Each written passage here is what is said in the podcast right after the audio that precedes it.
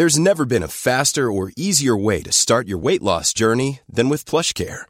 PlushCare accepts most insurance plans and gives you online access to board-certified physicians who can prescribe FDA-approved weight loss medications like Wegovy and Zepbound for those who qualify. Take charge of your health and speak with a board-certified physician about a weight loss plan that's right for you. Get started today at plushcare.com slash weight loss. That's plushcare.com slash weight loss. plushcare.com slash weight loss.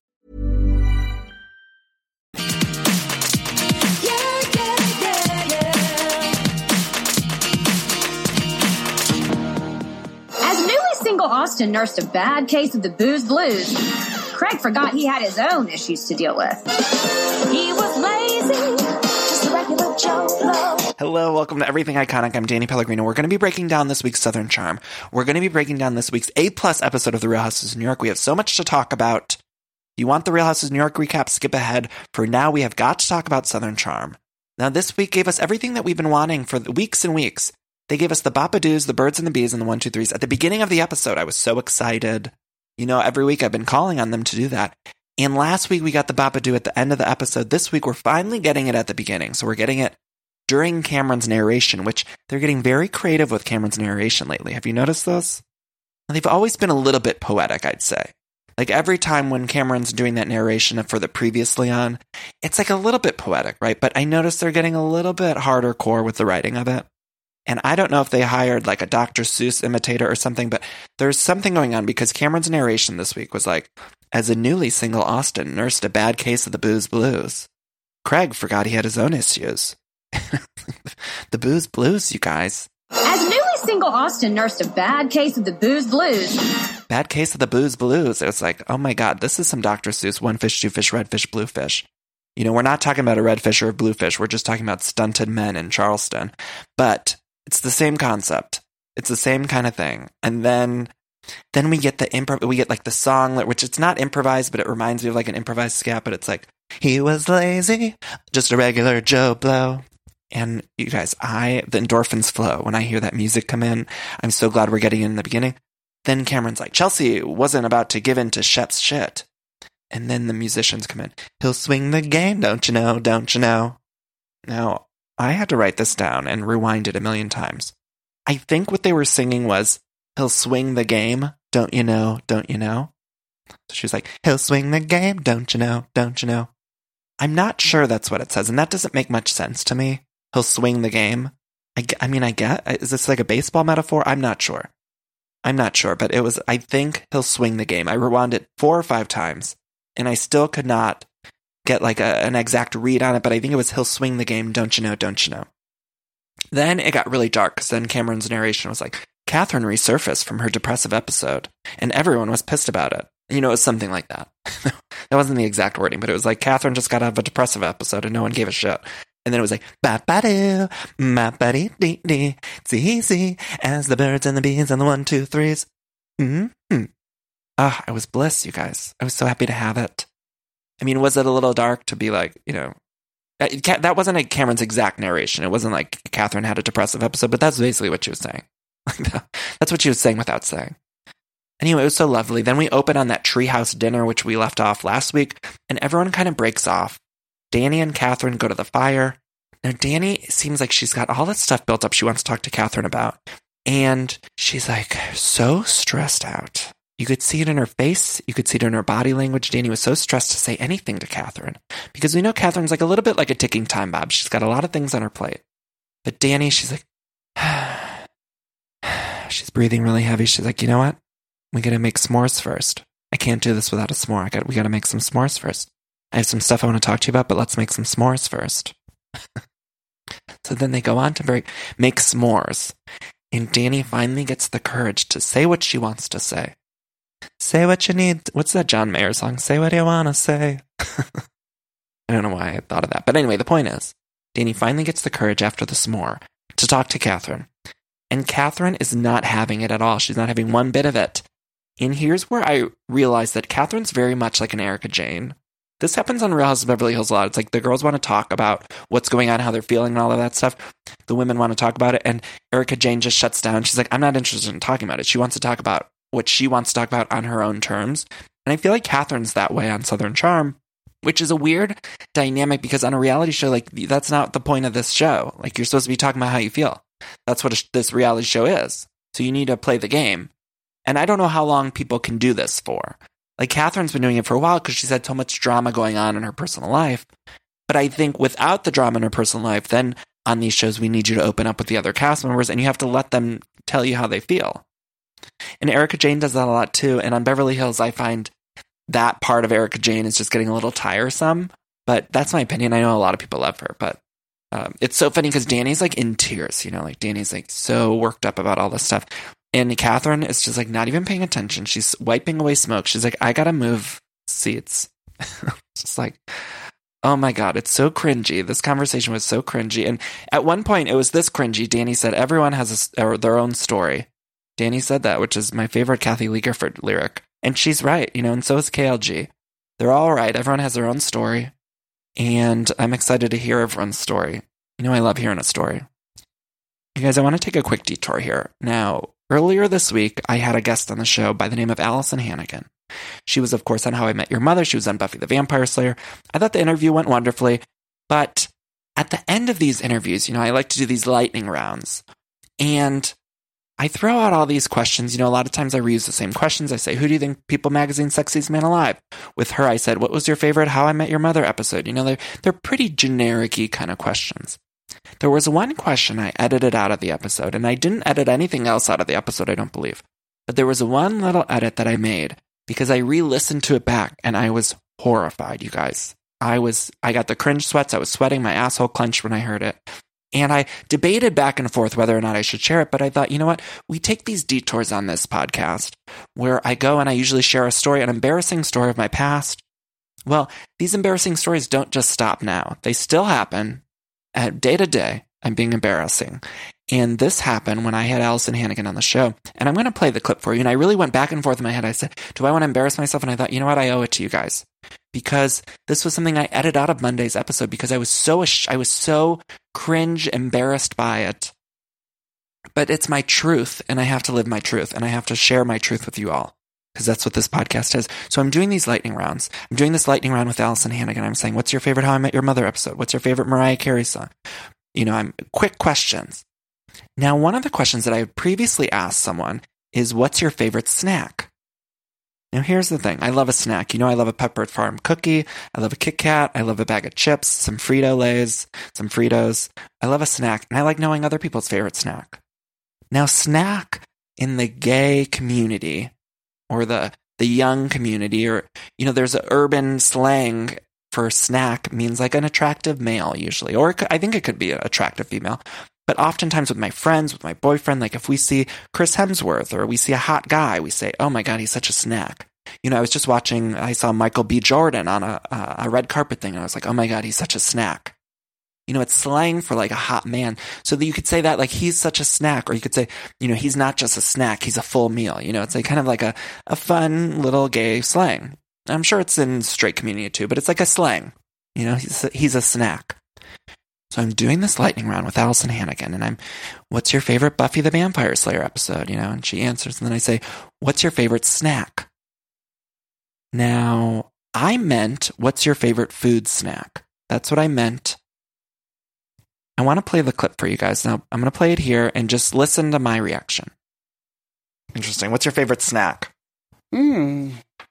Uh, the one that's in front of me. Oh, oh my God, that was the sweetest thing. Just, just whatever I'm eating.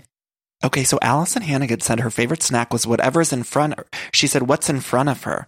Now I was sitting in front of her, and there were no snacks on the table. Usually, when I have a guest, I have a Pepperidge Farm cookie out, but I did not. This time, I just did not. I didn't have any. I was a little unprepared. I didn't have a cookie.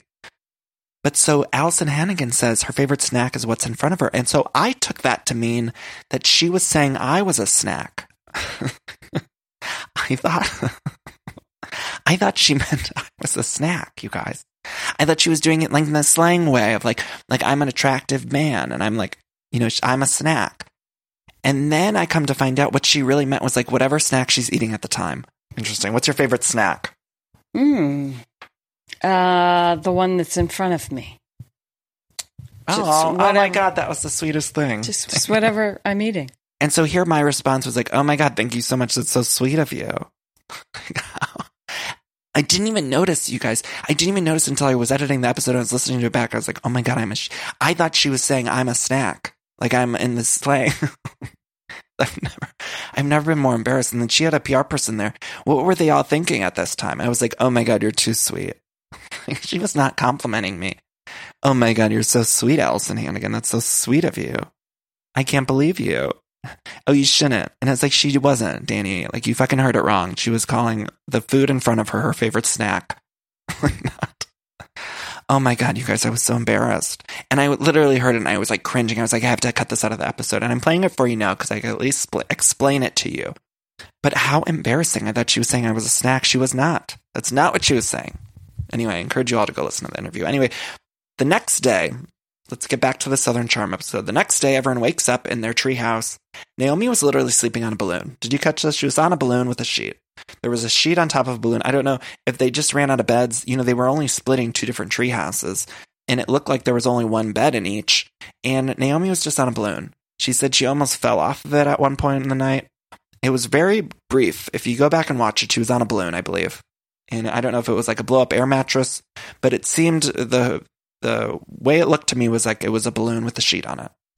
So that must have been tough. You're on a show, you're on a hit show, and they're making you sleep on a balloon. I'm not sure how that works out. I don't know what the budgets are happening over here on Southern Charm, but it seems like if I was on a hit show and I was a cast member, I'd say, I'm not sleeping on a goddamn balloon. You know, I'm not sleeping on a blow up air mattress. Like, put me on another treehouse. I would be livid. I'm on a hit show, a star of a hit show, sleeping on a balloon. Then Cameron and Chelsea in their treehouse, they talk about the baby. This is her whole storyline, Cameron's whole storyline this season, which is, you know, I don't know. I go back and forth with it. It's interesting a little bit, but it also seems so separate from the rest of the group, which is kind of boring to me. I prefer my storylines to be all, you know, encompassing with the group. Anyway, then we learn that Catherine felt very betrayed by Danny. The girls all go back home. Then we cut to Craig's house. And he was asleep at 1247 had his bracelets on in bed. He was asleep at 1247. His operations manager was there. This is unacceptable. He said in his confessional that he's not a good waker upper. And let me tell you something, this is not acceptable outside of college. I don't remember the last time I slept till 1247. And later in the episode, we see him sleep at 5 p.m. This is not okay. These men need to get it together. And you know, I love my Craig. I love my Craigie. I love my Craig. But it's not acceptable for someone to be sleeping till 1247. This was probably a weekday. He was supposed to be making pillows. And his poor operations manager must be so frustrated working with Craig. I mean, could you imagine somebody you're supposed to be working there and motivating them and they're fucking asleep, doing bracelet work in the bed with their eyes closed. And the cameraman, how could you even sleep with the cameraman in the room? If there was a camera crew in my house, there's no way I'd be just sleeping through it. I don't care if they were filming me. I mean, come on. There's no way I, w- I would be too embarrassed. He finally hopped out of bed and I just felt so bad for that operations manager. Then we cut to Austin and his dad golfing. Now, Austin said when he was younger that he would throw the balls. Him and his dad would go to the driving range and he would throw the balls and pretend like he was done with his bucket of balls. This was interesting to me because I used to golf a lot with my parents or my dad and my brothers. And I loved the driving range. I didn't like to play like a full game of golf. You know, I would always, I wouldn't mind like a, a nine hole game of golf, but an 18 hole game of golf is just way too fucking long for me. The only time I could do an 18 hole course is if we're doing like a beer course. Like I used to do that in high school and college. My friends and I, we would take like a, case of beer out or a couple of cases of beer and we'd be like, we're going to drink one beer per hole. And that was fun. You guys, that's fun. Cause then by the 18th hole, you're just like drunk as a skunk and you're having the best time with your friends. But when I'm golfing with my dad, it's like, I want to have fun. My dad gets too serious with that kind of stuff. So I related to that with Austin. But I feel like nine holes is enough. 18 holes of golf is just boring as fuck. I know some of you may love it out there. I apologize, but it seems like a lot. 18 holes is a lot.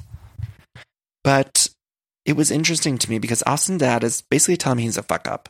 And all of these men on this show are very stunted. You know, I love my Craigie, but these men are very stunted, right? Like, I don't know what's, I don't know if it's because of the TV show or if the TV show is just picking up on that, but it seems to me that the men on Southern Charm are a little bit stunted.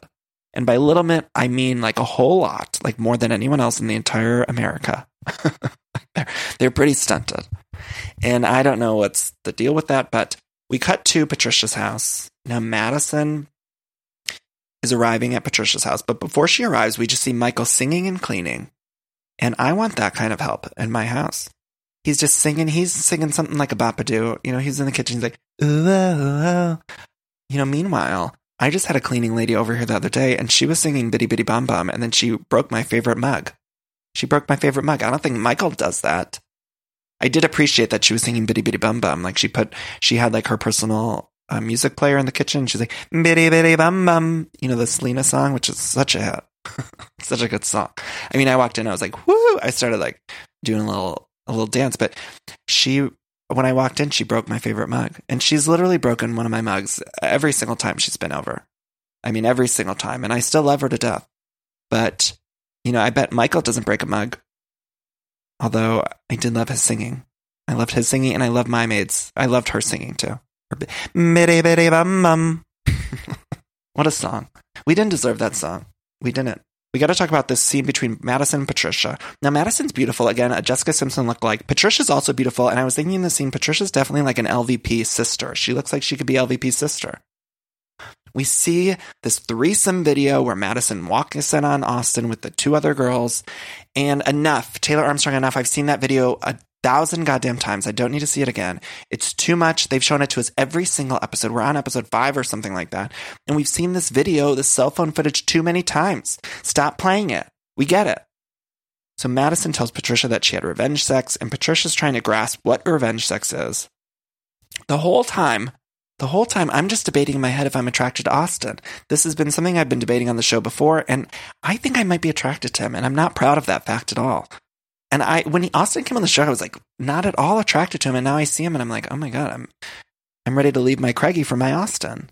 And I don't, again, I don't think he's got a great personality or any great morals or a successful business or any other good qualities, but I'm still a little bit attracted and that's on me. And that's something that I could discuss with my therapist. But for now, I just want to say that I think I'm attracted to him. Not proud of it. Not, he has like childlike eyes, I think. Anyway, we're cutting back and forth between the Patricia and Madison scene and Austin and his dad. And we're just seeing the different dynamics. And at one point with Austin and his dad, Austin's dad called him Bubba, and I got PTSD of Vanderpump Rules, of Katie and Tom's signage. You know, that Bubba sign in their house? I got some PTSD, and I was like, whoa, you know, I couldn't get my bearings. I thought, I don't know if I can ever hear that word Bubba without thinking of the Vanderpump Rules kids. And that's not good.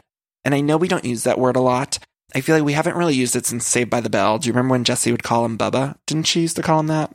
Am I making that up, Bubba? One of them, either Slater used to call Jessie that, or Jessie called Slater that, right? And then, oh yeah, it was. Didn't he call her? she called him Bubba, and then he called her Mama, like Heather Thomson. He was like, "Hey, Mama," but in a Mario Lopez would see Elizabeth Berkley and be like, "Hey, Mama." Hi, Mama Boo. You know, it's just like Heather Thomson, almost the exact same. My yummy tummy mama. Mario Lopez used to do the same thing. But I'll never be able to hear Bubba again without thinking of the Vanderpump Rules kids. And it was weird to me when Austin's dad called Austin that. Shock to the system. Then we cut to Craig and Shep at the bar restaurant. They're getting together to talk about uh, Madison and Austin. And it seems like Shep is really obsessed with this Madison Austin dynamic. He tells Craig about the texts that Madison sent Chelsea they were screenshots from Austin's text. It's very confusing. It's getting a little confusing, but it seems like Shep's like obsessed with this Madison Austin dynamic, which is weird to me, but I'm also sort of into it because it's like very odd. I don't quite get it, and there has to be more to that story. You know, everyone has a story. I think there's more to it. Maybe Shep had a crush on Madison. I don't know. There's something else there that I'm seeing because Craigie, my Craigie doesn't seem that obsessed with it, but Shep seems really into this whole Madison and Austin dynamic, and I don't get it. Craig says he wants to rent an RV with the guys, and he this is a disaster. It's going to be a disaster, and I can't wait. I'm so excited for to throw them all in the RV, and I think all these reality shows need to throw them in an RV for more than one day. I know on Beverly Hills they did it when they went camping. I need it for more than a day. Throw them in a van for a week straight. The entire cast throw them in a van, send them down by the river, and let's just see what happens. Let's see what happens. Keep filming it. Do you remember they went on that camping trip on the Real Houses of New Jersey and it was so compelling? This was years ago, like season two or three or something like that. Remember, Greggy went and it was like a whole uh, camping trip and so much drama happened. We threw them in an RV and we sent them on their way by the river.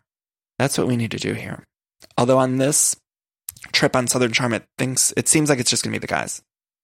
So then we cut to Chelsea and Naomi who are talking in the porch swing. Naomi's not going to this pillow party that Craig is having. So Craig's having a pillow party where he's going to ask everyone to help him make these pillows. Then we got something that was so surprising to me. It was a scene between Danny and her mom. Wow, I think I love Danny. And now she's a full blown cast member. At the beginning of the season, I thought she was just going to be a side character again, but she's a full blown cast member. She's having scenes with her mom.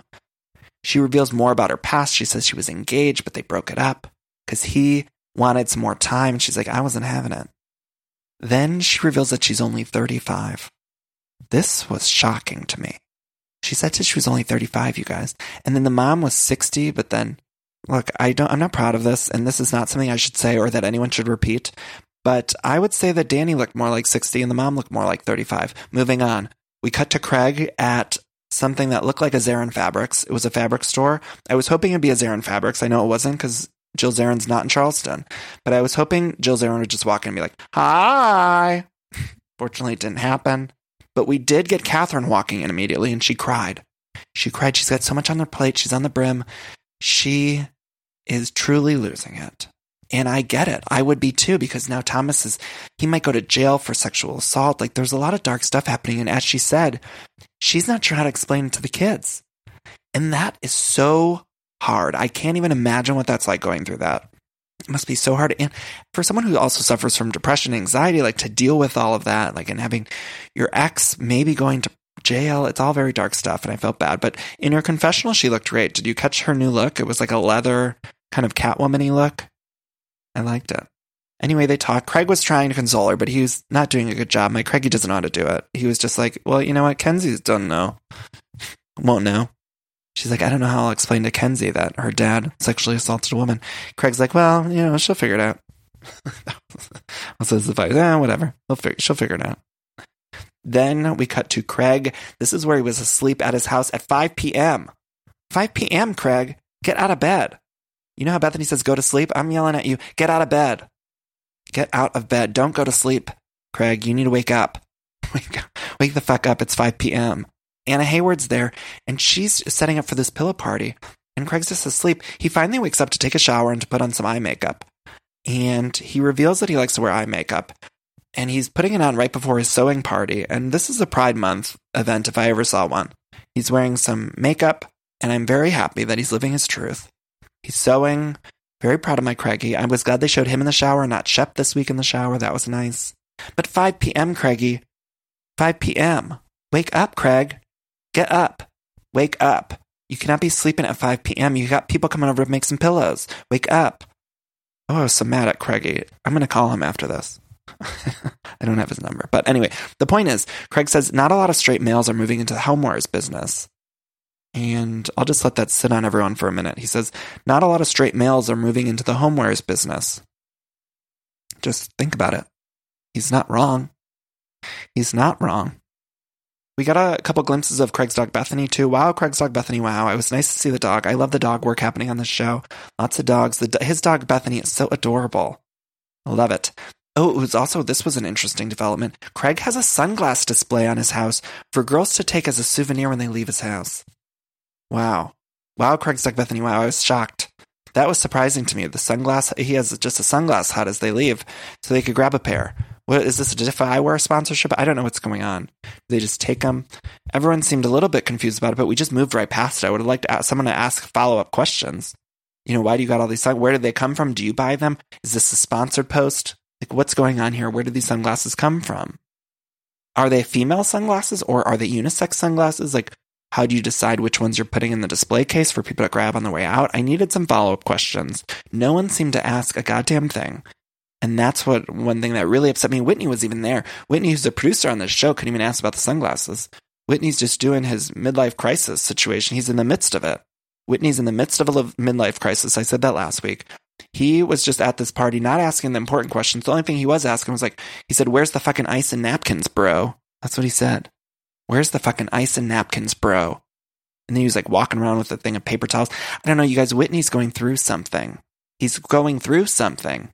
I know he's always been a little bit brass, but he's gotten especially brass. He said, Where's the fucking ice and napkins, bro? If I hear him say bro one more time, I mean, he is going through it. He is losing it. And we all need to do a Whitney 911 as, of course, Heather McMahan. We love her, Heather McMahan. She always says there's a Britney 911, a Lindsay 911 when they're, when we see one of our celebrities going through something. Heather always says we got a Britney 911 when we see Britney on social media doing something. Maybe that's a little off. And I want to say we need a Whitney from Southern Charm 911. Something is going on with him. Midlife crisis, I believe. Anyway, Craig bamboozled all these people to come over and fill the pillow orders, and they're not doing it. They're not doing it. They do all decide that the guys are going to go to Nashville in that RV. Again, a little upset the women aren't going, but whatever. Patricia arrives at this. She says to Whitney, who Whitney again, this brass always saying bro, man, bro, bro, bro. What last week he said something about the fucking French press, man, bro. He called Craig his know, little fucker or whatever. I don't know. But this week we see Patricia arrive, and he's like, Patricia goes up to Whitney and's like, give mommy a kiss. This dynamic, you guys, all of a sudden Whitney turns into a little boy when Patricia's around, which I get it's his mother, but it's just weird to hear him say, like, we're the fucking napkins, motherfucking bro.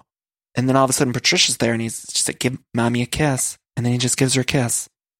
This is, wow. We need to just focus on this. Whitney 911. Then Whitney made a joke about Shep having crabs or something. I don't unclear. Something about like a crab pillow. And then Whitney was like, whoa, Shep loves crabs. He's always got crabs. Fucking bro motherfucker. I mean, I think Whitney is really going through it. I'm sorry to keep harping on it, but he's going through it. Now, everyone arrives at this party. Catherine arrives, Danny's there, Chelsea's there. They're all wearing different things. They're all dressed for a different occasion. Half of them are wearing leather. Whitney's in a suit jacket. Shep's in a t shirt. Patricia's in a floral print. And then Catherine's wearing Muppet fur. Where are we? I know this is Craig's house. They're doing a pillow party, but really, where are we? What did they all dress for? They're all dressed for something completely different. Are they going somewhere after this? I'm not sure. What did the email say? What did the Evite say? I feel like on the Evite, they should have gotten a heads up of what this occasion was because they're all dressed for something different. One of them's going to ball. Well, one of them's going camping. They're all going somewhere different after this. And if that's the case, then so be it. I just feel as though the Evite should have been more clear because they were all wearing something different. Catherine's, I couldn't make I couldn't figure out what it was. It was like Muppet fur. Anyway, then Chelsea and Austin talk. Chelsea confronts Austin about all these text messages. So apparently, the text message said something about Chelsea's sex drive and the height of her boyfriend, which was weird. I would have liked, I know they showed a screenshot of the text messages, but I didn't get a good look at it. I feel like I needed to pause it because that's weird to me. Why was he talking about the boyfriend's height? Is he especially short or especially tall? I don't know. And then the sex drive, I was confused. Was he saying Chelsea doesn't have a sex drive? I need answers. I need answers on that, and I need the sunglasses answered. So then this whole party just sort of evaporates. Like every Patricia's like, okay, I'm going home now. Cam's like, I'm going home. They're all leaving. There was a moment though before Austin and Shep had left where Shep was trying to mentor Austin, and I thought, you know, Shep needs to get a job and stay away from my Austin. Because the last mentor that Austin needs is Shep. No offense, Shep. I'm sorry. I, I feel like I'm very hard on Shep and I don't mean to be. But it seems like Shep is trying to mentor Austin and I just want to yell through the screen at Austin, like, get away. You know, stay away from Austin, Shep. Because Austin could use a mentor, but not Shep. I believe. What do I know? That's just what I believe. As an onlooker. Now, there was all this business between Catherine and Danny at this pillow party. Danny kind of got pissed at Catherine for not. Catherine had like stormed past her and Chelsea talking. And then Danny got mad about it. And Danny kind of stormed out of the house, but she didn't really leave. She just sat on the stump and cried. And then Chelsea went and saw her. And look, I kind of think Danny was right. Catherine does treat Danny like shit. And Danny, we saw the footage. They rolled it back. Danny sticks up for Catherine all the time. And Catherine just is not interested in Danny's feelings. It's like a one way friendship. And I think maybe she's just young. Catherine's young. Maybe she just doesn't realize that she needs to, it's a give and take of friendship and it seems like Catherine's maybe just taking too much. But I'm proud of Danny for sticking up for herself because she somebody needs to. But even Shep realized it. Look, here I am turning around on Shep. Shep had a few points this episode. He said, Catherine's acting like a fucking child. And Catherine didn't want to hear it. She pulled an Erika Jayne. She's like, I'm not, I'm not dealing with this. She said, don't talk to me like that. She says, bye. And she just walks out. She just walks out. And that's the episode. That's the end of the episode. Bidi Bidi Bom Bom. Okay, I'm sorry. Anyway, next week we see more of Cam with the nanny. She's like hiring a nanny or a babysitter or something.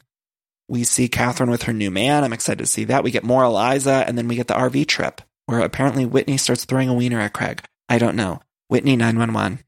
Whitney 911. That's the episode. Thank you all. Uh, we're going to take a quick break and then we'll come back and we're going to talk about The Real House of New York, which was a thrilling episode. Oh my God, you guys. I'm so excited to talk about it. So let's take a break here and then we'll come back. Oh, before we take a break, let's do this part here. So find me on social media at Danny Pellegrino, Twitter and Instagram.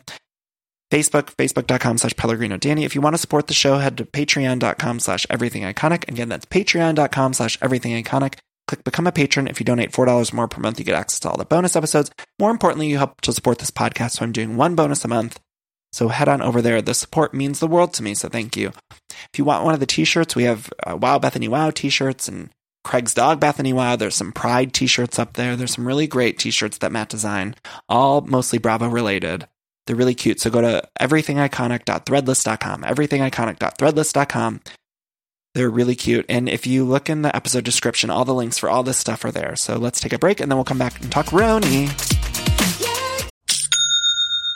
Ah, I love that sound, don't you? And that's the sound you're going to hear when you switch your business to Shopify, the global commerce platform that supercharges your selling wherever you sell online, in person, on social media, and beyond. Uh, we use it here at Everything Iconic. Shopify is the best all-in-one commerce platform capable of handling all your business complexity, uh, no matter how big you grow. I think it's fantastic. You're probably thinking, sure, but migrating is going to be a headache, but Shopify's app store has the migration apps you need to migrate all of your products, your orders, your customers, and more uh, from every major e-commerce platform all the way to Shopify. And I always hate when I'm shopping online and I have to re-enter all of my information. Well, Shopify store remembers your shipping address, your payment information. So if you're on the couch and your wallet's on the kitchen counter, you don't have to get up, which is nice. So sign up today for your $1 per month trial period at shopify.com slash everything iconic, all lowercase. That's one month for just $1 at shopify.com slash everything iconic. Shopify, S-H-O-P-I-F-Y dot com slash everything iconic. This show is sponsored by BetterHelp. And we all carry around different stressors, both big and small. Sometimes the small stressors are, are, the worst for me because I cannot stop thinking about them when I'm trying to sleep or when I'm trying to go about my day. I keep those little things bottled up and it can start to affect me negatively. Now, therapy is a safe space to get those things off of my chest and figure out how to work through all that stuff. And if you've never benefited from therapy, I think it's time you explore. I think anyone can be helped by uh, going to a professional therapist. It's so incredibly helpful. Get those coping skills skills and uh, deal with those stressors. So, uh, if you're thinking of starting therapy, you can give BetterHelp a try. It's entirely online, designed to be super convenient, flexible, and suited to your schedule. All you got to do is fill out this quick, brief questionnaire and you get matched with a licensed therapist and you can switch therapists at any time for no additional charge, which I think is so important. Uh, so that way you find someone that you work well with. Now, get it off your chest with BetterHelp. Visit betterhelp.com slash everything iconic today to get 10% off your first month. That's betterhelp, H-E-L-P dot com slash everything iconic. Life is not a cabaret. It is actually not a cabaret. To watch my daughter sleep. Don't What am I? look at me. What you. am I? That's look at yourself. You are really Look, in- look in the fucking mirror. Look at me. Glass out of my Look at face. you. You never checked in on Dennis. Not What are you once. talking no, about? you never asked about Dennis. You you never kidding asked. me? I you did. never asked. But no, Of you course don't. I did. No, you don't. No, you don't. Every day it's about you. Every fucking day it's about It you. is, Every fucking second it's about you. Oh, because I didn't get a massage because you're an asshole that didn't even have lunch with us today. That you go to look at your own poster. I went You're- for a you- swim at you- the beach, for you're- God's sake. you're- You're missing her pain. You're not You don't even getting it. It's so sad. This is so sad. You understand? It was a whole weekend. I took weeks of my life for you. She's being your f***ing doormat. I- and no, scared- she has no, not she been my saved you. doormat. She She's is. my friend. She saved you. We. I had lawyers come to your house on a Sunday. I spoke to your kids. I sat outside in your driveway to make sure that you didn't drive your car. You almost crashed the boat and killed your friends. You were running in a field in negligee and had to be taken in cop cars. And I made sure that they didn't record it so you didn't ultimately get arrested. I was not You in a left. good place. You left the rehab that I got you for free two weeks early and said, I didn't leave you two said- weeks early. Yes, you did. You No, left I, left a week early to go because I had to For work. cabaret! Yes, and I needed to go and do that. For cabaret, you left I needed to go and do I that. I got it for free. You're sick. Oh my gosh, oh my gosh, I'm feeling Jovani. My heart is racing. I feel like this episode of The Real Housewives of New York was top five. Definitely, like, definitely top five, top 10 of all time. I'm talking about of all time. Now, I consider Scary Island to sort of be the peak, but I guess if you look at all three of those episodes as like one big episode, but then maybe this Miami trip could be considered one big episode. I mean, the whole Miami trip has been delivering, but I'm not kidding you. Like, my heart is racing. I just got done watching this. I felt like it was the most thrilling, wonderful hour of television of all time. So, so good. I'm not quite ready to declare it the best episode of RHONY of all time, but it's definitely up there with the episode from last season, Ship Happens. Do you remember when they were on that boat ride from hell? It's up there with Scary Island. I love the Atlantic City trip. I think it was season seven. I think that's up there. I mean, there's a few episodes that are just quintessentially RHONY and so perfect. All of those episodes I mentioned, I believe are perfect. And this was perfect. This was a perfect episode. There's no other way to say it. It was a perfect hour of television, and we do not deserve it. We are truly blessed. Every single detail of this episode is insane. Now, I'm going to be recapping this whole thing. I don't know how long it's going to go, but I'm going to just recap the whole thing. So no complaining if it's short. It probably won't. It's not going to be short. Let me just tell you that. But no complaining either way. If it's too long, don't complain. People complain all the time. No complaints. If you have a complaint, I don't know, send it to your reps. send it to your state reps. Don't send it to me. I don't want a DM saying it's too long or it's too short. Send the complaints to your reps, your state reps. Okay. That's where I've been sending my complaints about the Babadoos on Southern Charm. So that's where you need to send the complaints about this podcast because too many complaints. Anyway, that with that said, you guys, every epi- every single detail of this episode was insane. Now, I want to get to the episode. Before I do, we have to talk about a few things, a few housekeeping things. First of all, there's a Feel and Jovani clip out. Luann has released a little clip of the music video with Cynthia Bailey, Lisa Rinna. Feeling Jovani. Feeling Jovani. Feeling Jovani. And it feels so good. It looks like the song of the summer. I'm ready to declare it the song of the summer of 2019. It's going to be my ringtone at some point. Very excited about it. I love the look of the video. I want the whole thing. I haven't seen the whole thing yet. We've just seen a couple little clips. Maybe it's fully out, but I haven't only seen the clips online. So that's happening. Also, there are these rumors that Anthony Scaramucci's wife might be on RHONY. Now, I don't believe this to be true. I think this is all just like a press thing because his response, Anthony Scaramucci's response, seems too like he's too excited about it. I feel like he planned this. I don't know that for sure, but I feel like he planned it. So that's the that on that. And then Tinsley is allegedly dating Billy Bush. She was on a bowling date with him. She loves a bowling date. Tinsley's a terrible dater. we, know, we know from this episode, a terrible dater. But she was on a date at a bowling alley with Billy Bush, and I don't know how I feel about it. I'll be honest. I don't know. I'm not sure. I think I might like it. I like the idea that it might extend Tinsley's shelf life because I love her. You know, in game set now, maybe she found a match. I don't know. But I, I hope it extends her shelf life. I don't want her to go. Those reports about Scaramucci said that Tinsley might be out and Barbara's out. I don't want Tinsley to go anywhere. I love her. I love her. So let's get to this perfect episode of TV. Now the episode also opens with somebody saying uh, that they they're looking for a pulse. It says pulse question mark, and all we see is outside of this villa in Miami. And I'm thinking, oh my god, did somebody die? Because that's like what we've been led to believe after these past two episodes in Miami. It's like, oh my god, did somebody just kill over? But then we see inside the house, the cameras see Barbara, who is making like a margarita or something, or not even a margarita, it was like a non alcoholic morning drink. But she was like pulsing it in the blender. And I thought, oh my God, thank God no one's dead. Because I thought that could happen. Like, that's where we're at. That's where we're at, you guys. then, then it's revealed like all of last week we saw that party, that wonderful cocktail party where all the men in Miami were there and the women were all wet and they were all trying to go after these men. And there were some really hot ones, but Bethenny was like being really pushy with Tinsley and that Brett guy. And apparently there was like so much we didn't even see from that party. Now last week's episode was amazing, flawless, perfect, but there were so many things that happened that we didn't even see. And this episode, this week, we flash back to some more of that party where we see Tinsley flirting with this Brett.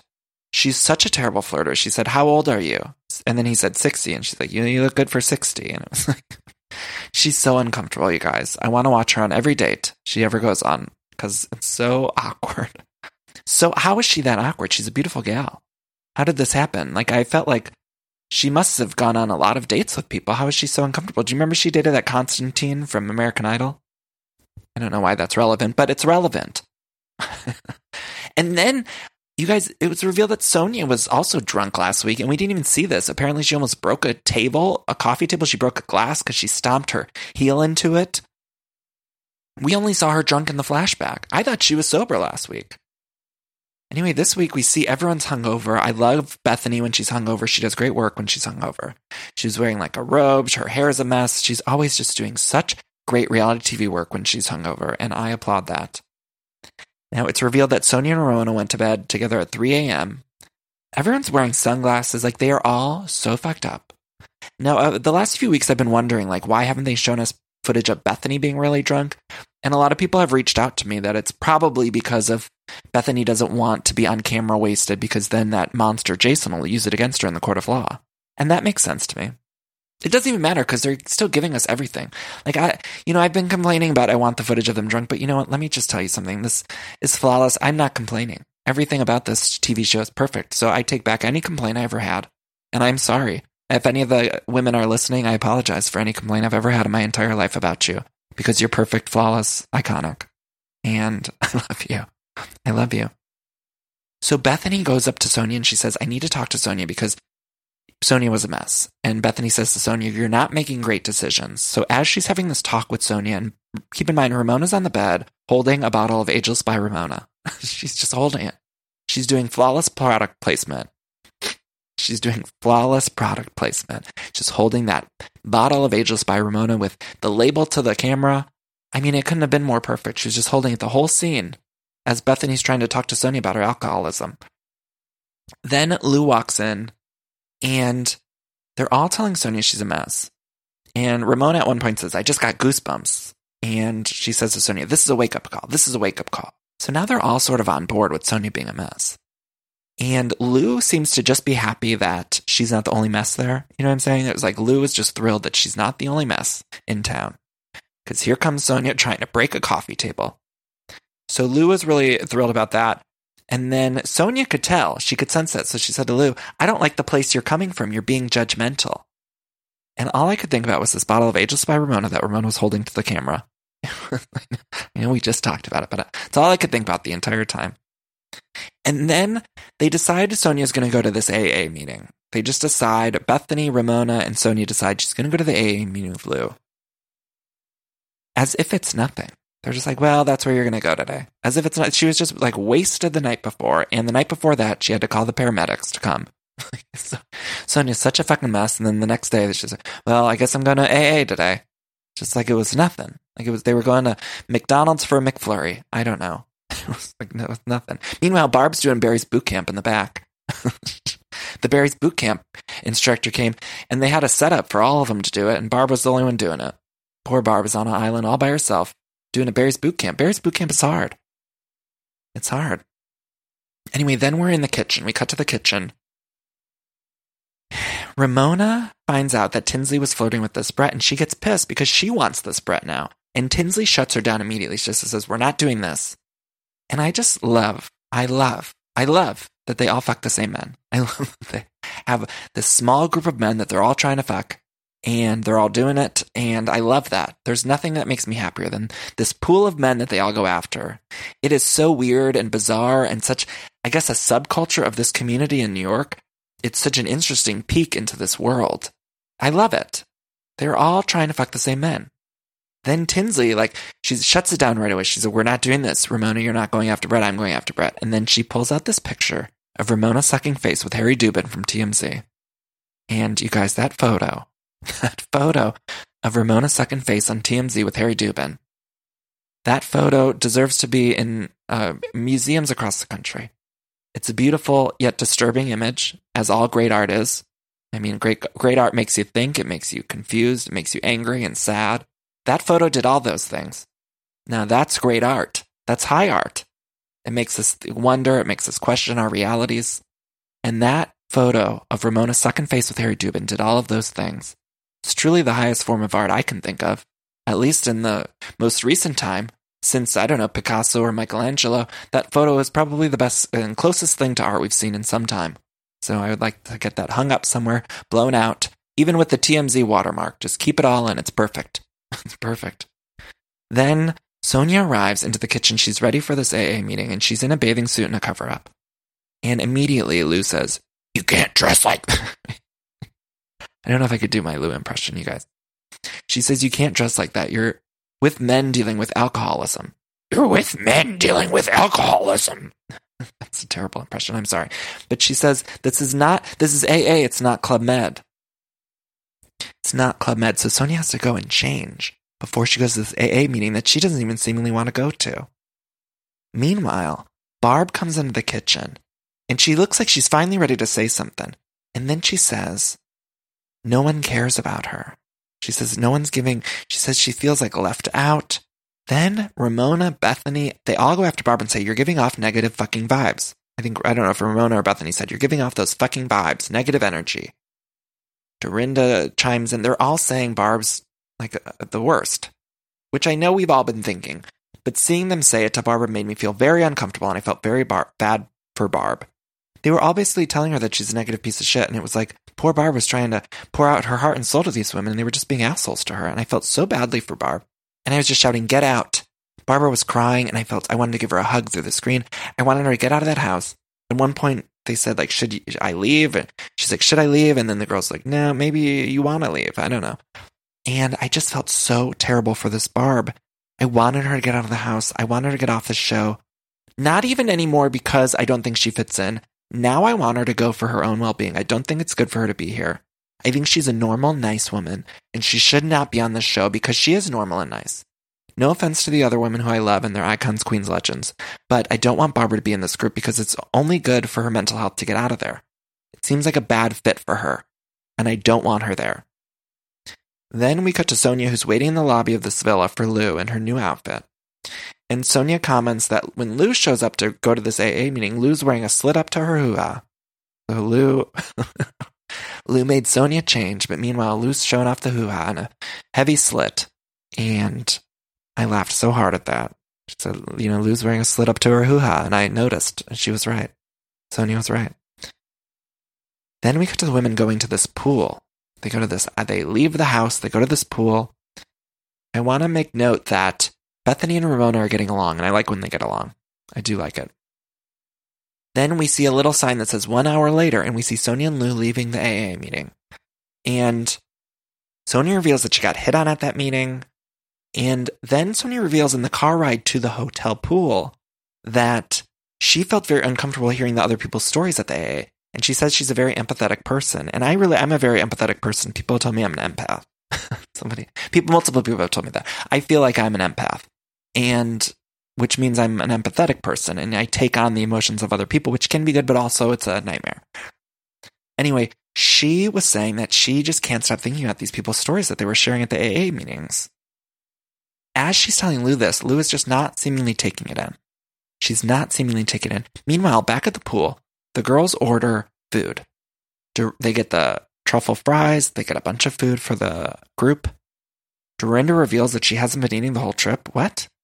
Did anyone catch that? She said, I didn't eat for 24 hours or something like that. I was like, how did you forget to eat? There's been food everywhere. I've seen it.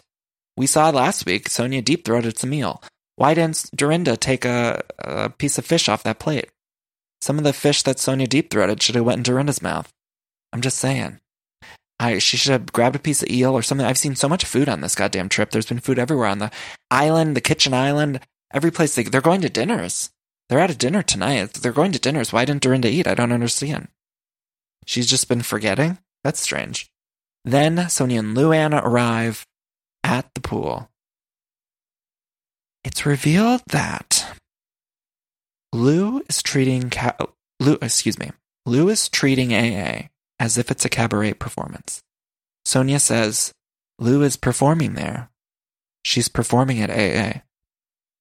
What the fuck?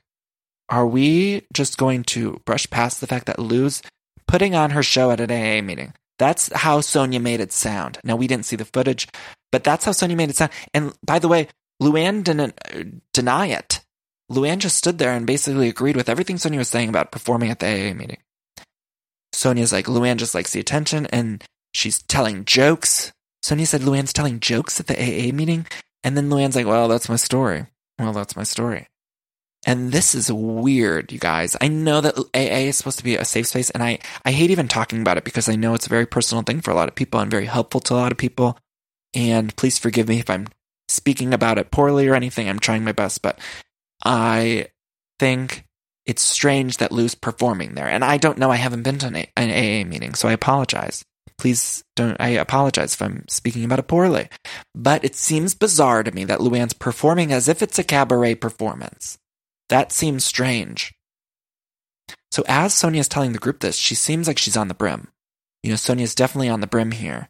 And she starts to cry or tear up, or she's kind of doing this like smile, tear up thing. Tinsley tells Sonja that she needs a drink, which is maybe not the best thing to say to someone who almost broke a table the night before. She had the paramedics come because she got so drunk.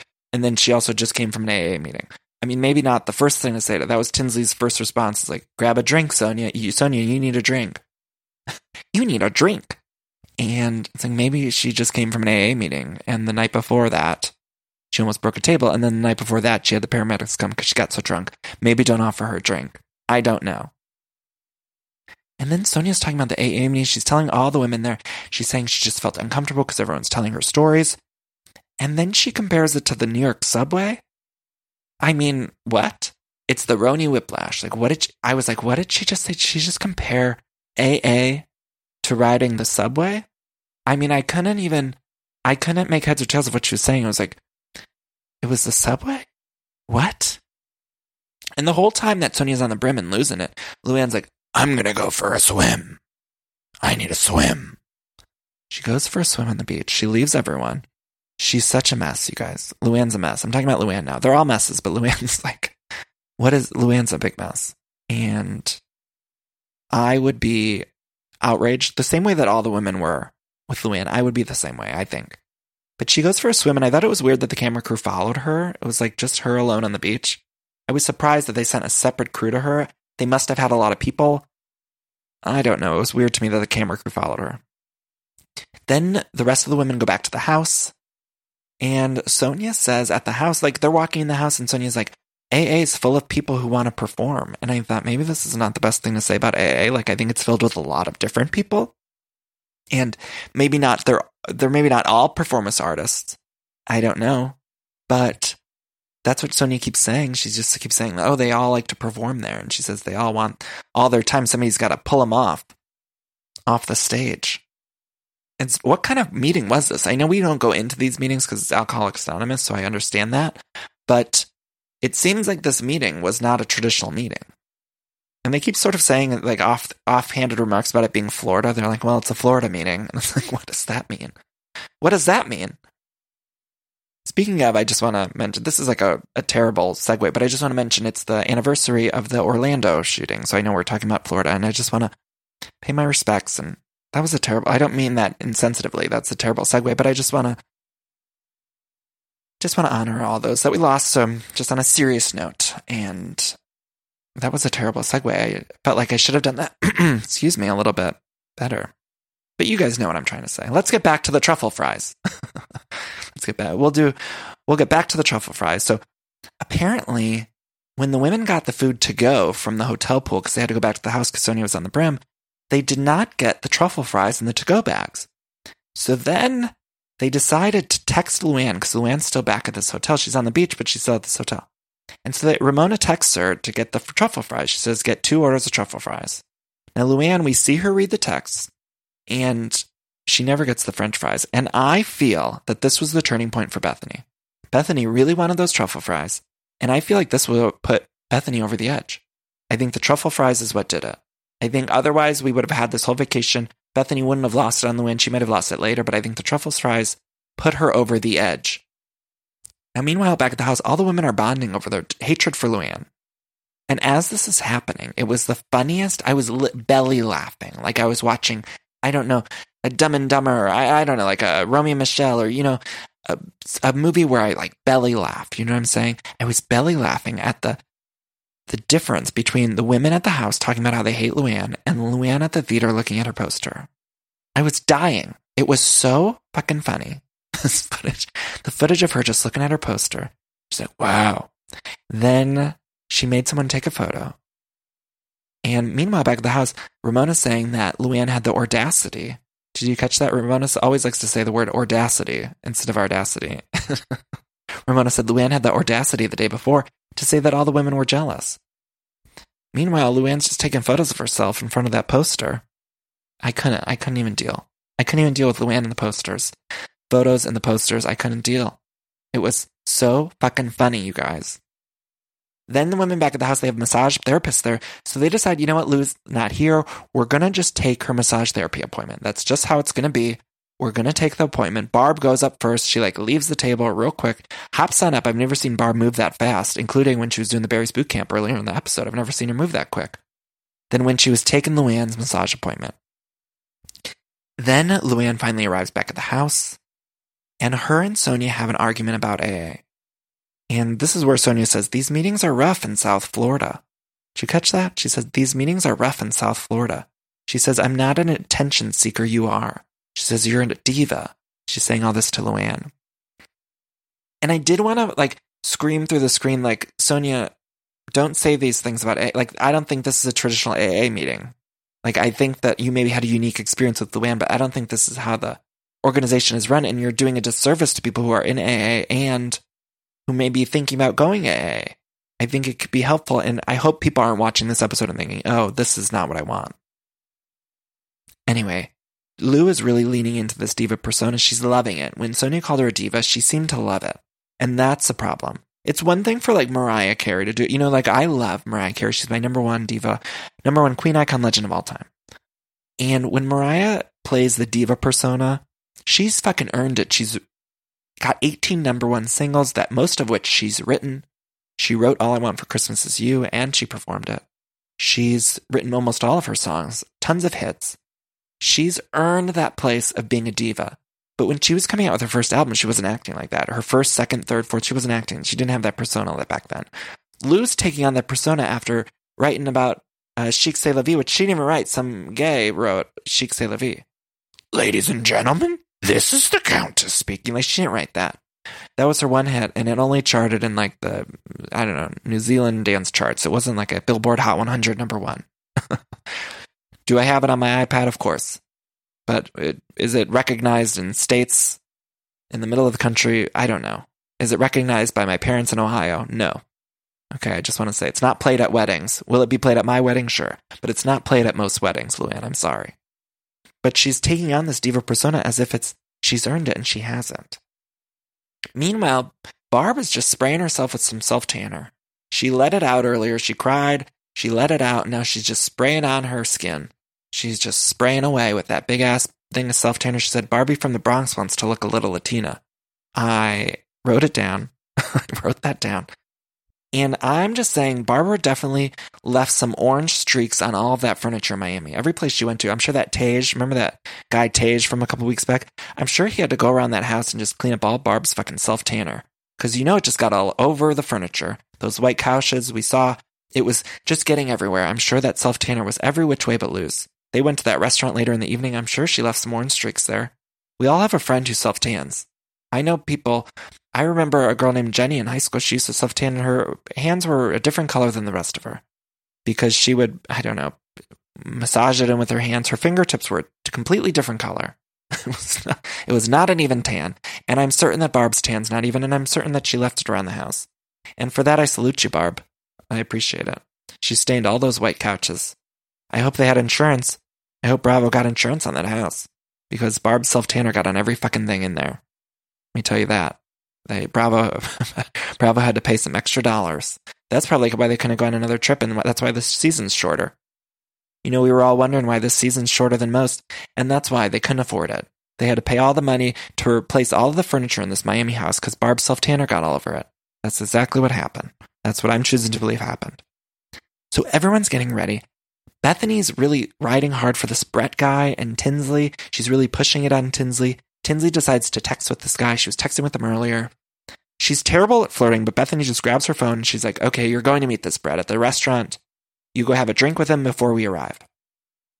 So Tinsley, like so uncomfortable, she gets really gets ready really quickly. She just runs out of the house and goes on this date with Brett. And it seems like she's only going to be on this date for a little while because the girls are meeting there at dinner.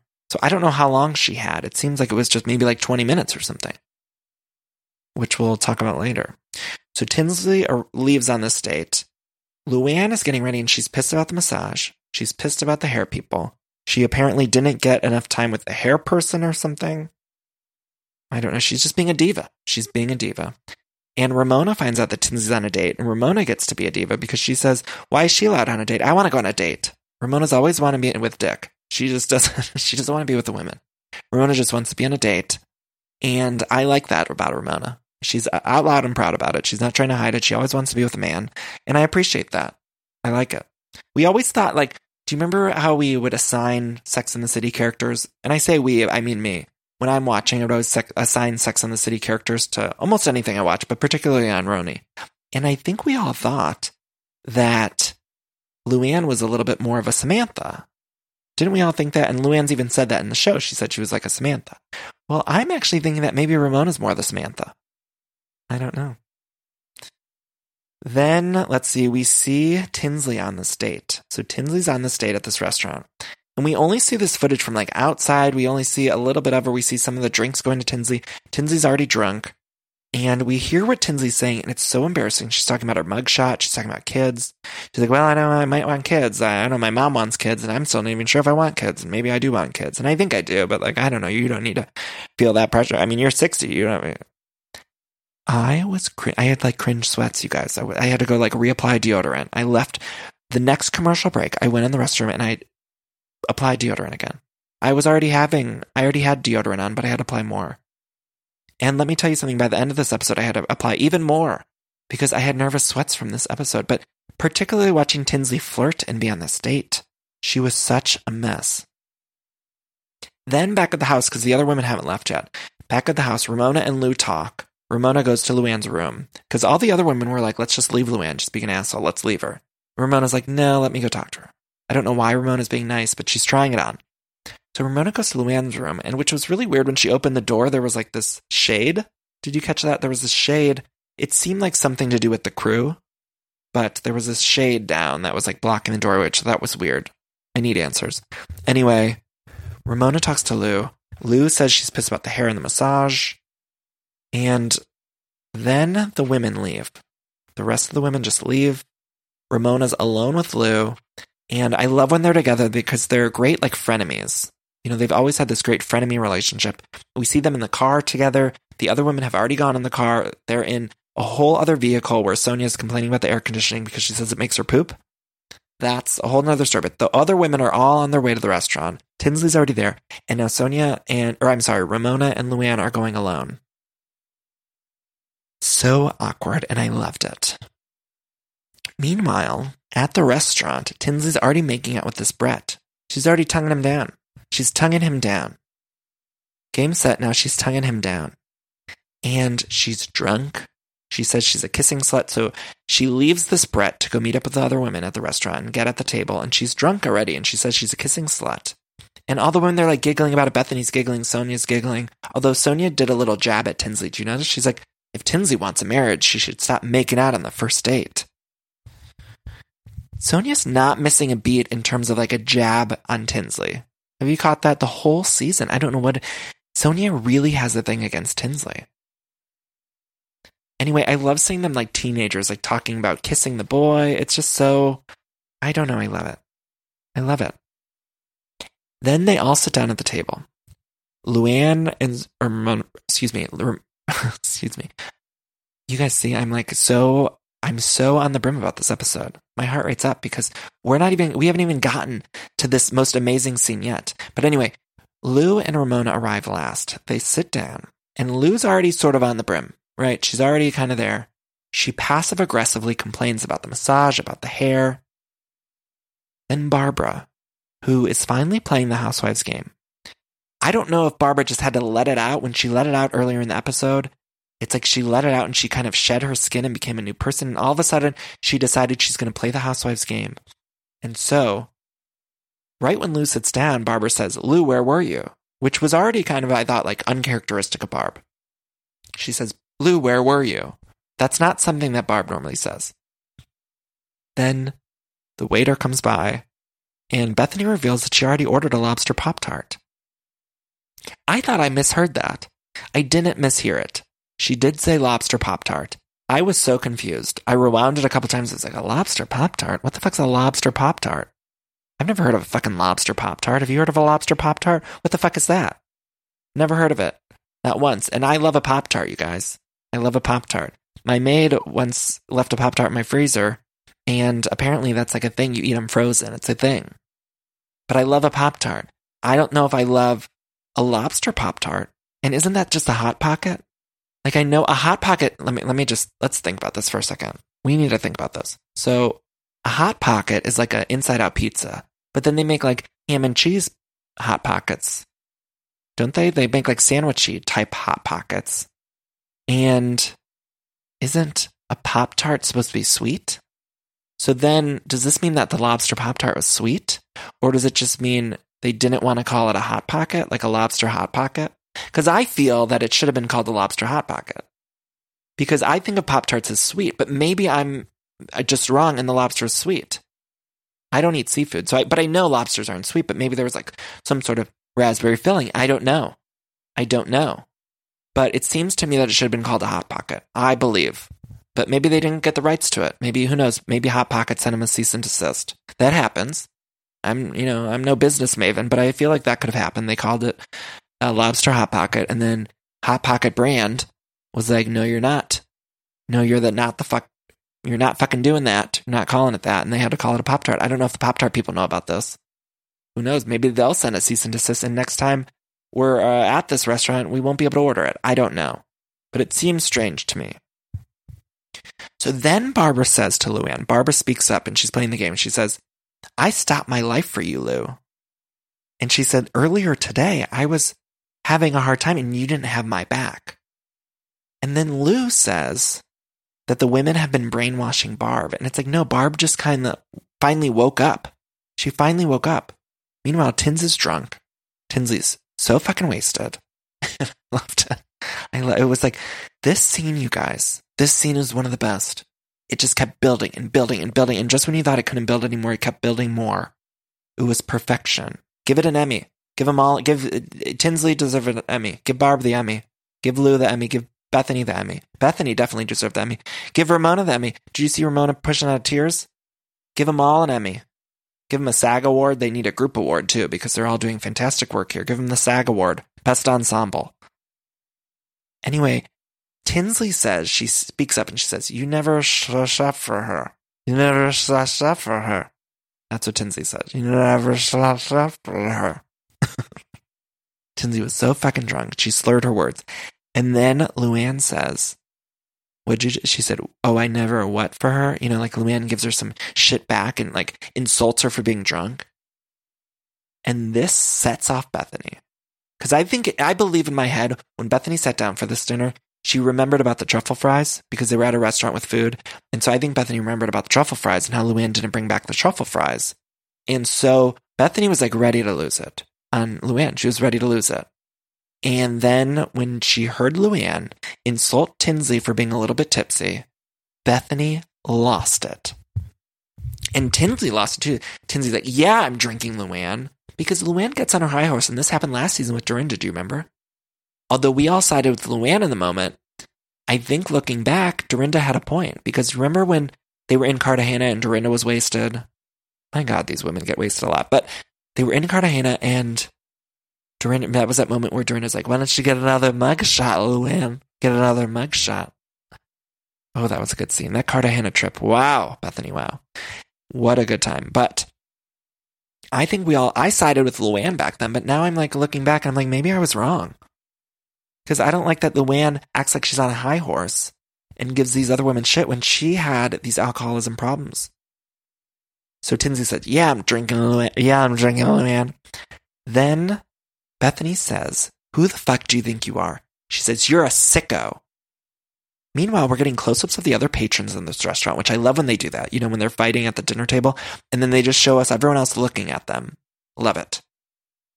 And then Luann says, Are you done what we build women up so we can tear them down? As this happens, the lobster Pop Tarts arrive, and I was shook because they were actual Pop Tarts in a toaster. They were in a toaster, so maybe that makes them a Pop Tart. Maybe I was wrong because you can't put a Hot Pocket in a toaster. You put it in the microwave. Everybody knows that. So maybe that's why they call them a Pop Tart. Gosh, I'm rethinking everything. But they did arrive, and that was really like a very satisfactory moment. And I think it was for all of us because here we are in the middle of this fight, and we're all kind of like on the edge of our seat. We're clutching our invisible pearls. We're, we're just like our blood is flowing, and we need something to calm us down. And let me tell you something, when the lobster Pop Tarts arrived, it calmed us all down because we realized, like, oh, we all weren't crazy about the lobster Pop Tarts earlier. Do you know what I'm saying? Because earlier when it was revealed that Bethenny ordered the lobster Pop Tarts, I think we all thought, what the fuck's a lobster, lobster Pop Tart? So then, in the midst of the scene where everyone's yelling and there's just so much tension, it was so satisfactory to the human soul, the human brain, everything. It was so satisfactory to see an actual toaster with some, I don't know, pops, Pop Tart lobster things popping out. It was like, okay, even though we're in the midst of this chaos, there is some bit of information that's being presented in the scene that's calming us down a little bit so that we can handle everything else that's happening around us. Because everything that ha- is happening around us is crazy. Sonja starts crying. Bethenny says, You're dining out on your sobriety. She says that to Luann. She said, Meanwhile, I thought in this scene, this is neither here nor there, but I thought Tinsley really looked like Danni from Southern Charm. She's sort of like Danni looks like the Walmart version of Tinsley. Do you know what I'm saying? And I, they're both beautiful women. That's no insult. I just mean they look alike, especially in this scene. So then Bethenny's like losing it, and Luann is throwing back her, uh, Bethenny's catchphrase at her. She says, Be strong. Be strong. And then Luann says, This is not enjoyable for me. And then Bethenny just loses it more and more. And she says, My guy died and I was there for your intervention. You never checked in on me. Life is not a cabaret. Life is not a cabaret. And Lou's just sitting there, Look at you. Look at you. Tinsley says, Don't say look at you. Now, Bethenny is losing it, you guys. She's totally uh, having a breakdown. She's losing it. She's starting to do a soap opera voice. And I couldn't tell. At first, I thought Bethenny was just trying to put on a show. Like, I really did think that at first. I thought Bethenny's just putting on an act. She's putting on a soap opera pants and she's acting in this scene. And I'm not even saying I would be mad at that. That's just what it seemed to be at first because this voice she was putting on, my guy died. And I was there for your intervention. I've just never heard Bethenny talk like that. You never checked in. It was almost like Eileen Davidson on Real Houses of Beverly Hills when she's like, You beast, beast, how dare you? Remember when Eileen, Queen Eileen Davidson, I loved Eileen, you guys. Remember when Eileen Davidson, she said, Beast, how dare you? Beast, how dare you? How dare you? Beast, how dare you? I'm trying to do it. I don't know if I could do it justice. I can't act the way that Eileen can. Eileen has a daytime Emmy. Okay, I'm not as good. But you know what I'm saying. Bethenny was doing the same soap opera voice that Eileen did. Queen Eileen. I'm getting I'm getting flustered on my words, you guys. I'm getting flustered. Anyway, Tinsley chimes in and she says, Don't say look at you. And then Bethenny says, Every fucking day is about you. Then Ramona cries. Then Luann says, This was very offhanded. You might have missed it, but Luann says, Somebody says, like, Barb was your friend, or Barb is your friend. And Luann says, Well, Barb was my friend. I could not believe Luann would say that. That was the lowest point for me, to be honest. I think, and the look on Barbara's face, do you see that? I go back and rewatch it. That look on Barbara's face when Luann says, was a friend. It was like almost under Luann's breath, but I think Barbara heard it, and Barbara's face looked like all the color left her face. All that self tanner left Barb's face. It just, it left her face and it didn't get rubbed off on one of the couches. It just left her face and she was pale because she heard Luann say that and it was like almost like it clicked in Barbara's head, like, oh, this person's a monster and she's not a well wisher, as Aviva Drescher would say. She was not being a well wisher. And Barbara realized that she something snapped in her head. She thought, oh my God, okay, that's it.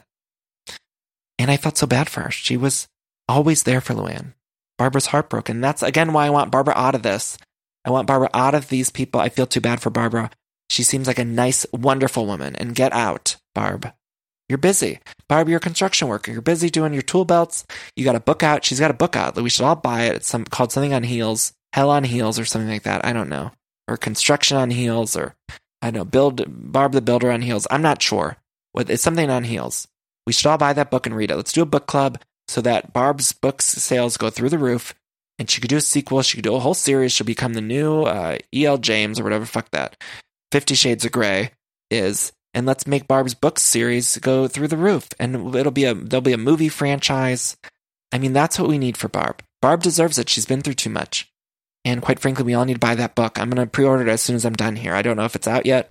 I'm going to go on Amazon. I'm going to search Heels Barb, and I'm going to hope it comes up. And if it does, I'm going to buy it. If it doesn't, I'll probably move on fairly quickly and I'll never read it. But for now, I'm going to after we finish.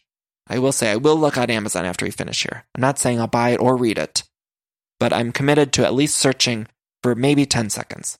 That's where I'm at. But I think that we owe it to Barb to make her book success and into a film franchise starring, I don't know. Who do you think could play Barb? I'm not sure. Jodie Foster? I don't know. Or I, I feel like maybe Laura Linney could do a good job, a good Barb. I don't know, I'm spitballing here. We can workshop that. I let's all let's all brainstorm on who could play Barb in the book, uh, in the movie version of her book, Something on Heels. So I'll think about it. So then Barbara's heartbroken. Bethenny then reveals all these little factoids about Luann when she was drinking that we didn't know about that are all just sort of being spit out at this dinner. And I was trying to write down feverishly, and then at the end, it wouldn't let me rewind on my TV, so I couldn't rewind at this part. So I apologize. I was trying to write down in my notes of all the things Bethenny was saying that was happening with Luann, and I might have missed some, so I apologize. But she did say that Luann at one point was like running in a negligee in a field with some other people, and Bethenny had to make sure they didn't film her. So it wasn't recorded so that no one could show the judge. What the fuck? Then Bethenny says that she she like stopped Luann from driving and almost killing people or something. Then Bethenny says that she got free rehab for Lou, free rehab, and Luann left it two weeks early, which that was in the press. When all that happened, that was in the press, and Luann said she had to go do her cabaret show. That's not okay. Don't leave rehab to do your cabaret show. This is not good. This is not good. Not good at all. But that's crazy. We did not know any of these factoids. It was like Bethenny was just spitting out so much stuff in like 15 seconds. It was like that scene in Friends. Do you remember the one where everyone, uh, the one, the Thanksgiving one? Excuse me, I forget what which Thanksgiving one it was, which season. But do you remember when it was like Hurricane Gloria didn't break the porch swing, Monica did. And it was like Monica and Chandler are living together. It was like so much information and so much little in such little time. That was what the scene was. It was like the dramatic version of that Friends scene. Ah, you guys all these things though. Bethenny got the rehab for free. I didn't know she got it for free. Rehab's probably expensive. I don't know that for sure, but I'm guessing it's expensive. She got it for free and Luann just left two weeks early. What the fuck? That's fucked up. And I could see why Bethenny would be pissed. And then Bethenny, of course, is just mad because Luann's never asked about Dennis. Bethenny says, everyone else here has checked in. Luann's like, not everyone else. And she's like, yeah, actually, even fucking Ramona did. So come on, Lou. It's just not okay. It's not a good look on Lou. This whole Lou is not looking good, you guys. He, she got it for free. And then what was that thing about the driving and the almost killing people? I don't. And then the field where other, the people were going to take footage of it. Was there footage of it or Bethenny stopped them from taking footage? These women are truly living a, a different lifestyle than I'm living. Let's just say that. But what field were they in? They live in the city. What field was this? But they just found a field? How do they find a field for Luann to run around in a negligee? And where's the movie version of this? Okay, I know we, we got Barb's in development, but we need the movie version of Luann running in the field with a negligee and two other people. I need that. Show me that. Laura Linney could play that, that's for sure. I'm watching that Tales of the City on Netflix. I love it, by the way. But it's so nice to see Laura. I love Laura Linney. She's also in Ozark, so it's not like you can't see her anywhere. But oh my god, that Tales of Your City, Tales of the City is so good. And Pose too. If you guys aren't watching Pose, watch Pose. It's amazing. wow, I'm spent. So that's that's it. That's the episode. Then we we're not even out of Miami yet, you guys. We've been here for three episodes and we're not even done yet. We're still in Miami. This is three episodes. These running women get three episodes. Meanwhile, on the Real House of Beverly Hills, they're in France and nothing's happening. They're all in fucking France and nothing's happening. They're filming the women in France. Meanwhile, the the other people are in LA and their houses are burning down. And it's still boring. I mean, I'm not trying to be insensitive. I feel my heart goes out to the people, uh, to Denise and Camille's houses are burning down. My heart goes out to it. I just don't, I can't imagine how you could have a reality show starring women whose houses are burning down and it's still boring. How does that happen? How does that work? Where's the producers? I mean, no offense to producers. I know they have a lot of work cut out of them. But I'm just saying, like, RHONY's in Miami for three episodes, and it's the most thrilling three hours of TV I've ever seen. And the Beverly Hills women are in France, and I don't even know what they're doing over there. What happened? It was like they, Erika got confronted, and she walked away from the table, and that was it. So, I don't know. Next week, we're still in Miami. It, it seems like they get back to New York next week, which is good. I'm excited for them to get back to New York. But it was this Miami trip is just the gift that keeps on giving, and I can't express enough that it's just truly a phenomenal hour of TV. I'm going to watch it again, probably right now. I'm going to pre-order Barb's book, maybe, and then I'm going to rewatch it because there were so many details. I feel like I missed details. I want to go hear that whole speech again from Bethenny because I feel like I missed things, and I apologize if you caught things that I missed because she, they were happening so fast. And at that table, did you notice Dorinda at that table? She wasn't even speaking up, which is uncharacteristic of Dorinda. But she didn't want to get involved because she could see that she didn't need to get involved. I think this whole trip, most of this season, Dorinda's been staying out of it. And I think she's letting Luann dig her own grave. And it's a smart power play. Dorinda's really doing a power play here because I think Dorinda never wanted to make up with Luann. And she did. But I think the whole time she thought, you know what, I don't really like this Luann. I'm going to make up with her and then let her dig her own grave. And it's working, Dorinda. It's working. Clap. Okay. That's the episode, you guys. Clap. Oh, now I just want to do Dorinda clip. Clap. Clap. Oh, I missed that. I feel like I just had a catharsis. Is that a word? Feels like it. I just feel like I just. Maybe we need to do our breathing exercises. I think we do because we're all worked up. I know I am. So let's all take a deep breath in. Hold it. Breathe out.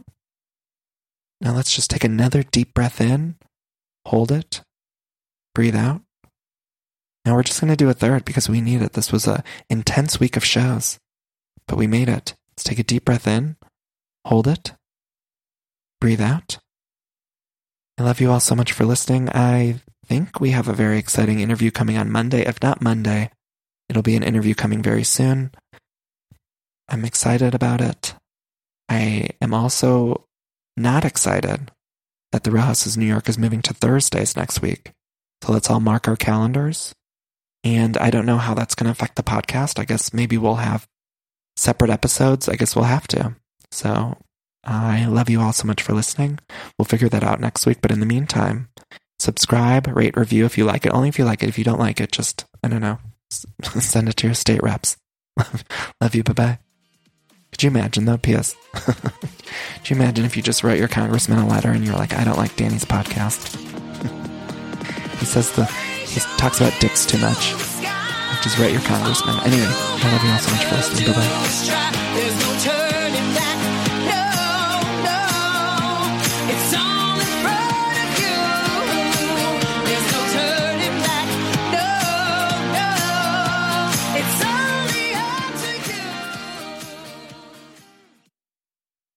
I love decorating the house and getting furniture, but sometimes it could be overwhelming to design a space. And so luckily I'm here to tell you about a company called Cozey. Now Cozey is fantastic, a North American company that thoughtfully designs furniture made for modern living. Now, Cozey strives to provide the best furniture shopping experience with elegant, super high quality products plus fast delivery, and easy assembly, which is really important to me because I do not like putting together furniture. So the easier, the better for me. Now Cozey offers a beautiful, customizable sofas and sectionals that are made to adapt in time. This means customers can add seats to the sofas over time. Maybe if you're extending your family, you might want more space on the couch.